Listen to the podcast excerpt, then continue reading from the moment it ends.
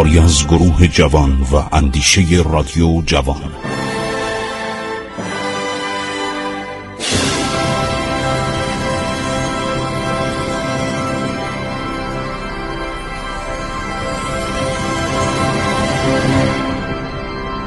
بسم الله الرحمن الرحیم.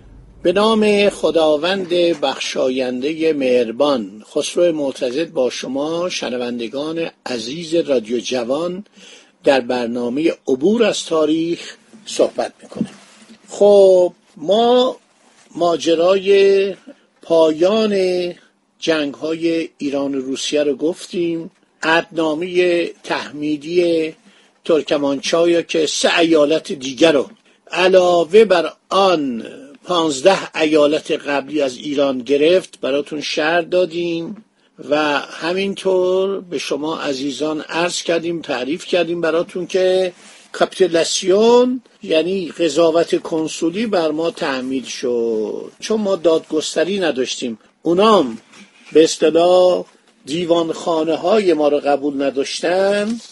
این بود که کنسول می اومد در اون محاکمه یا مرافعه یا هر اتفاقی که بین ایرانی و یک روسی و اتباع روسیه قفقازی ها جزء اتباع روسیه شده بودن بعدم ترکستان و قسمت های شمال شرقی جزء روسیه شدن بعدها در قرن نوزدهم.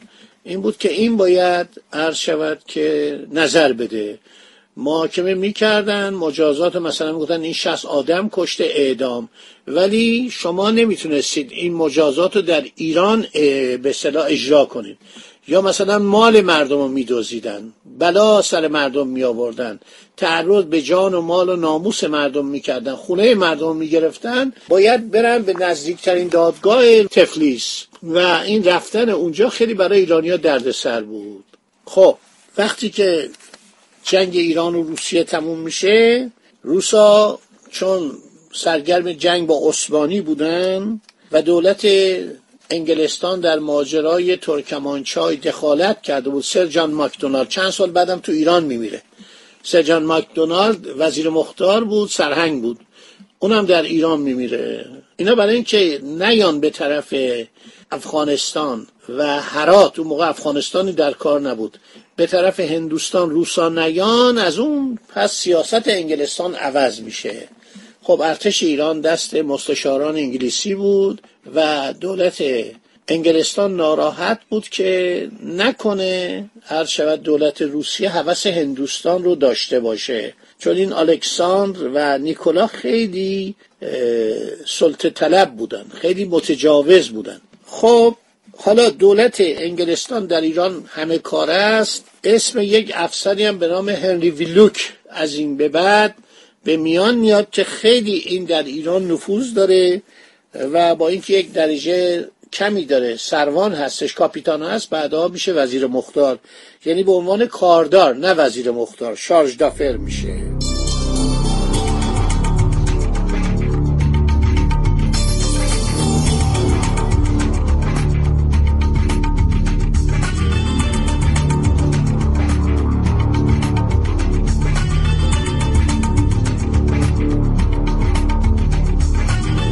خیلی خوب. یکی از اطلاعات مهمی که هستش اینه که ارتش ایران در دست انگلیسی ها هستش. بعد از آخرین نبردهای ایران و روسیه آدم های باهوشی که در دربار ایران بودن مثل ابوالقاسم قائم مقام متوجه میشن که انگلیسی ها با روسا چون رابطهشون خوب شده اطلاعات محرمانه رو در اختیار ارتش روسیه میذاشتن در خلال جنگ. بعد ماجرای چیزم که به عرض شما رسوندم ماجرای خسرو میرزا میره به روسیه اصخایی می‌کنه بعدم فتلیشا یک نامه ای می نویسه قسمت های از این نامه رو خوندم. نوشته که من انتقام می‌گیرم قتل ایلچی مزبور را بر ذمت سلطنت خود ثابت دانسته هر که در این کار زشت و کردار ناسزا اندک مدخلیتی تواند داشت رو واقعا چقدر سخت بوده به زبان روسی ترجمه می‌کردن. به اندازه و استحقاق مورد سیاست و حد و اخراج بلد نمودیم. پس چون اعلام این گزارش با آن برادر نیکوسیر یعنی کی؟ یعنی نیکولای اول لازم بود به تحریر این نامه دوستی پرداخته اعلام تفاضیل اوضاع را به فرزند معید موفق نایب السلطان عباس میرزا محول داشتیم. تمام این کارا رو می‌کنه ولی فایده ای نداشته. جنگ دوم ایران و روس با شرایط نسبتا سهلی به پایان رسید. چون روسا گرفتار مزاحمت عثمانی شده بودند تقاضای گذافی نکرده. فقط به الحاق ایروان و نخشوان و سه میلیون پوند ده کرور اشرفی یعنی پنج میلیون تومان. قرامت راضی شدن. اسکناس نبود شما باید طلا می‌دادید سکه طلا می‌دادید به علاوه لنکران و قسمتی از تالش هم به دست روسا افتاد. رود عرس عرض شود تا محل قردونی مرز طبیعی دو کشور را تشکیل داد. هر شود که چهار سال نخست با پایداری ایرانیان و وارد آمدن لطمات شدید عرض شود که این جنگ های ده ساله پایان یافت. دو سالی که افسران فرانسوی در جنگ شرکت کردند و آموزش واحدها را زیر نظر داشتند تحول روح شامد و سرکش سربازان ایرانی را که عموما از ایلات و به یاد عهد باستان شاهنامه میخواندند و می جنگیدن ضعیف کرد و غالبا دچار شکست می شدن. به خصوص پس از کنارجویی فرانسوی به علت نزدیکی ناپلئون با الکساندر که ضعف ارتش ایران محسوس شد پس از سرپرستی انگلیسی ها که نیمتنه آبی فرانسوی به نیمتنه قرمز انگلیسی تبدیل شد هفتاد سرباز درجه دار و سرباز انگلیسی به ایران آمدن این شکست ها تا اندازه ترمیم می‌شد. خوب بود دیگه. 24 تا توپ به ما دادن. حدود 48 تا مشاور دادن مستشار دادن از درجات افسری. اینا برای اینکه فرانسه از ایران بیرون کنن اول خوب کار می‌کردن. ولی متاسفانه چون روسیه با انگلستان آشتی کرد و علیه فرانسه جنگید این افسرهای انگلیسی هم دیگه رفتن کنار. یعنی دیگه خدمتی به عرض شود که ارتش ایران نمی کردن توپخانه رو ترک کردن مستشاری رو ترک کردن. این دولت ایران باید همیشه رو پای خودش باشه. خیلی خوب. در صورت انگلیسی ها مورد تنفر عباس میرزا بودن دروویل میگه. میگه عباس میرزا میگه اینا آدمای متقلبی هن. و در زمانی که بناپارت از جزیره الب شما می‌دید که ناپلئون بناپارت وقتی شکست می‌خوره تسلیم میشه و اینو می‌برن جزیره الب خیلی با احترام. حاکم الب میشه در مدیترانه. ولی بعد از مدتی فرار می‌کنه میاد به ساحل فرانسه پیاده میشه همه هم ازش استقبال می‌کنن. لوی 18 که یک پادشاه مزدور رو دست نشانده بود فرار می‌کنه تا انفیدانش رو رو میز جا می‌ذاره. ظرف نارخوریش که داشته غذا میخورده جا می‌ذاره و فرار می‌کنه. ناپلو میاد وارد پاریس میشه با چه احتراماتی؟ حالا ماری لوئیس که رفته اتریش در وین هستش بچه ناپلون هم برده. ناپلون میاد صد روز مقاومت می‌کنه. یک ارتش 150 هزار نفری آماده می‌کنه میرن در واتلو در بلژیک. اون موقع بلژیک از ایالات فرانسه بوده. به صورتی کشور مستقل نبوده. اونجا میرن و پروسی ها یعنی آلمان ها روس ها شود اتریشیا همه علیه به اضافه انگلیسی ها همه حمله می‌کنن.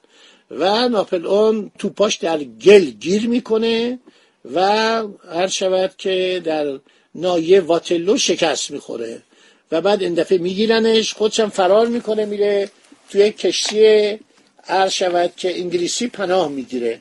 یعنی میگه منو به من پناه بدید من در انگلستان پناهنده سیاسی باشم. حالا که شکست خوردم. اونا میگن نه تو دیگه امپراتور نیستی تو یک ژنرال ارتش هستی. که از سلطنت خل شدی اون معاهدی هم که با تو بستیم لغو شده باید بری یک جای دور. اینو میفرستن در وسط اقیانوس اطلس یک جزیره سنتلن. جزیره خیلی بدی بوده. تماش صخره بوده درخت نداشته. خیلی زندگیش بده که سرگذشتش رو نوشتن. کتابش هم مثل اخیرا در اومده. من دیدم.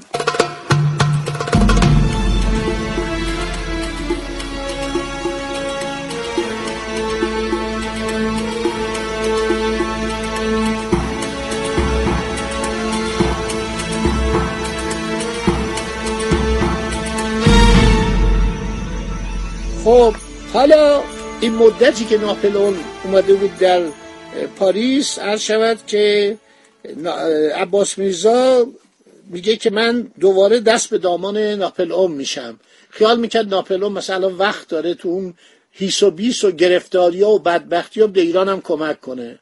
و یک نماینده قرار میشه بره پاریس و از ناپلئون کمک بگیره. ناپلئون هم خودش در همون سال 1809 عصبانی میشه. ژنرال گاردان میگه تو چرا اومدی تهران رو ترک کردی؟ گفت برای اینکه قربان گزارشایی که به شما میدیم سه چهار ماه در راه بود. و جنابالی هم اینجا بودید اونجا بودید یه دفعه اسپانیا بودید یه دفعه روسیه بودید یه دفعه در کشورهای جنوبی اروپا بودید ما به شما دسترسی نداشتیم. پادشاه ایران هم کمک می‌خواست شما تو اون 20 هزار اسلحه هم برای ما نفرستنید. قرار بود 20 هزار تفنگ به قیمت سه و نیم تومن هر کدوم سه تومن و نیم 35 ریال به ایران بده. نداد. ته تعدادی ده 20 تا توپ درست کرد فابویه که اونو آوردن و در جنگ استفاده کردن. یعنی ناپلون به تمام وعداش خیانت کرد. خب ناپلئون می‌خواست به ایران کمک کنه. از 1809 دیگه وقت نمی‌شد. انقدر سر شلو بود. حالا عباس میرزا دوباره سعی می‌کنه که دیگه صد روز تموم میشه ناپلئون میفرستن به جزیره سنتلن با بدبختی و بیچارگی و بیماری. تا 1821 زنده بود. 6 7 سال تو اون جزیره بود و میمیره.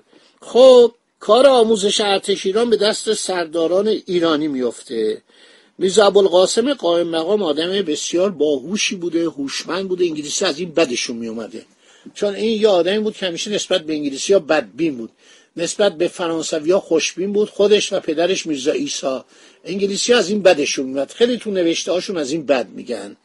این سعی می‌کنه یک کاری بکنه عرض شود که ارتش ایران با عثمانیا که میجنگه مزفر و منصور بیرون میاد پیمان آبرومندانه ارزت روم نتیجه جدیت همین ارتش نیرومند بود. تعدادی از انگلیسی ها در عرض شود ارتش ایران بودن. این سر هنری بیتون خیلی خدمت کرد. سلطنت محمد هم این تضمین کرد. خدا نگهدار شما. برنامه تموم شد. تا برنامه آینده.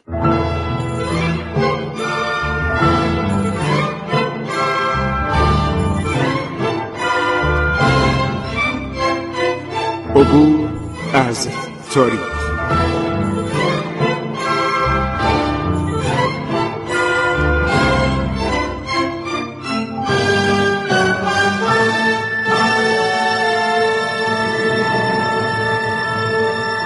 ایران با شکوه. سرگذشت ایران ما به روایت خسرو معتزد